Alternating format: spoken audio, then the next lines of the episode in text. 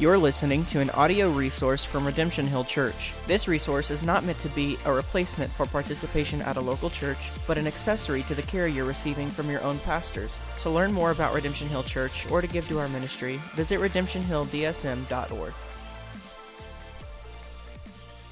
This is the audio version of a blog recently posted at cornfieldtheology.com.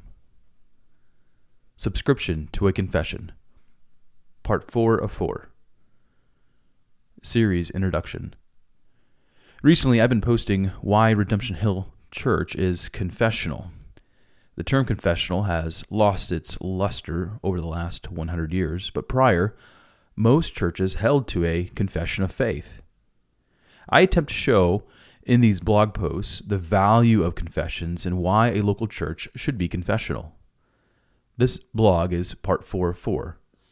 These four blogs on confessionalism are about number one, the nature of confessionalism, two, the parameters of confessionalism, three, a vision of confessionalism, and four, this blog, a su- subscription to a confession.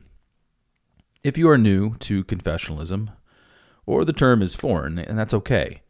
Um, the purpose of cornfieldtheology.com is to introduce people to new concepts, terms, and theological ideas.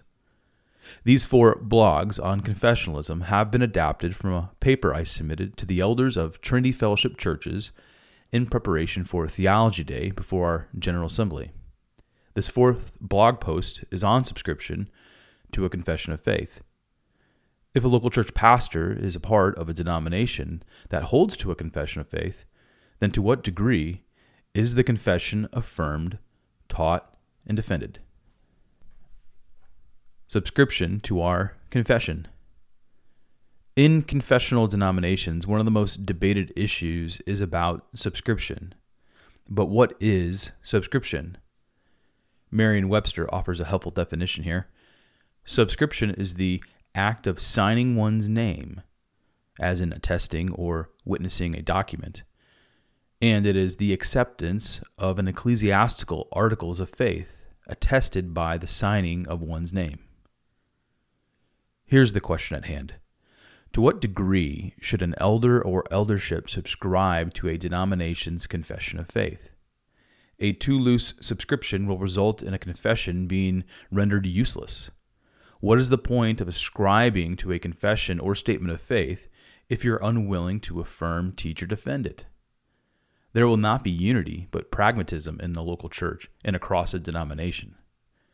But the aim of a collection of churches is to be united on doctrine.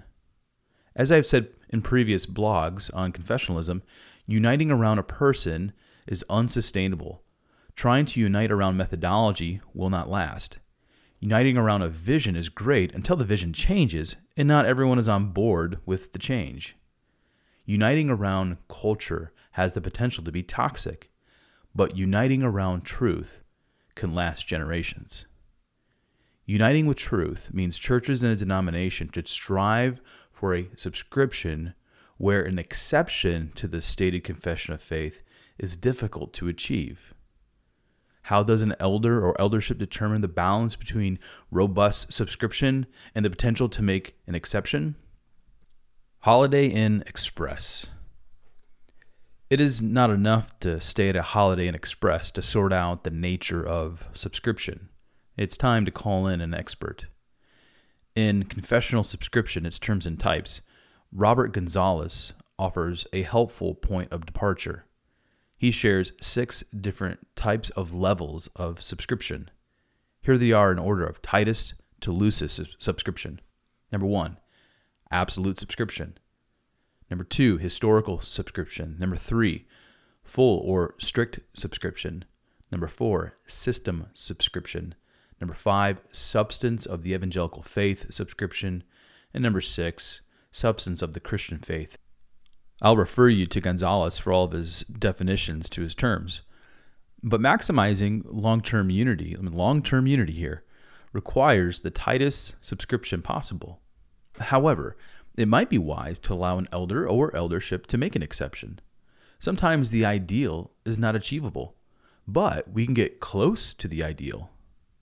Here are a few broad rules to follow when a denomination allows an exception. Number one, it must be difficult for an exception to be granted. And number two, an exception should not be granted if it contradicts the denomination's values. Number three, an exception should not be granted if the exception can create disunity. And number four, an exception cannot be made to primary doctrines. Primary doctrines. Think about justification by faith alone as an example. Local church unity. The principles in a confessional denomination should extend to leadership in the local church. Uniting around the truth of God's Word is vastly more important than any other factor. Uniting around truth does not dismiss nuance or additional qualification, but it fosters ongoing dialogue. When truth is the unifying factor, the door is swung wide open for personal theological growth. Membership and doctrine. Because this blog is primarily for the local church and not the denomination, I want to provide an additional qualification about the relationship between doctrine and membership. So the question on the table is this Must a person subscribe to the confession of faith to be a member? The short answer is no. Traditionally, elders subscribe to the church's confession of faith. Practically, it's up to the elders to teach their members the confession of faith. The baseline for membership is the gospel of Jesus Christ, and then the shared commitments of the church. Now, every church will move the membership line according to their preferences, but the standards for elders and church members are different. You're listening to an audio resource from Redemption Hill Church. This resource is not meant to be a replacement for participation at a local church, but an accessory to the care you're receiving from your own pastors. To learn more about Redemption Hill Church or to give to our ministry, visit redemptionhilldsm.org.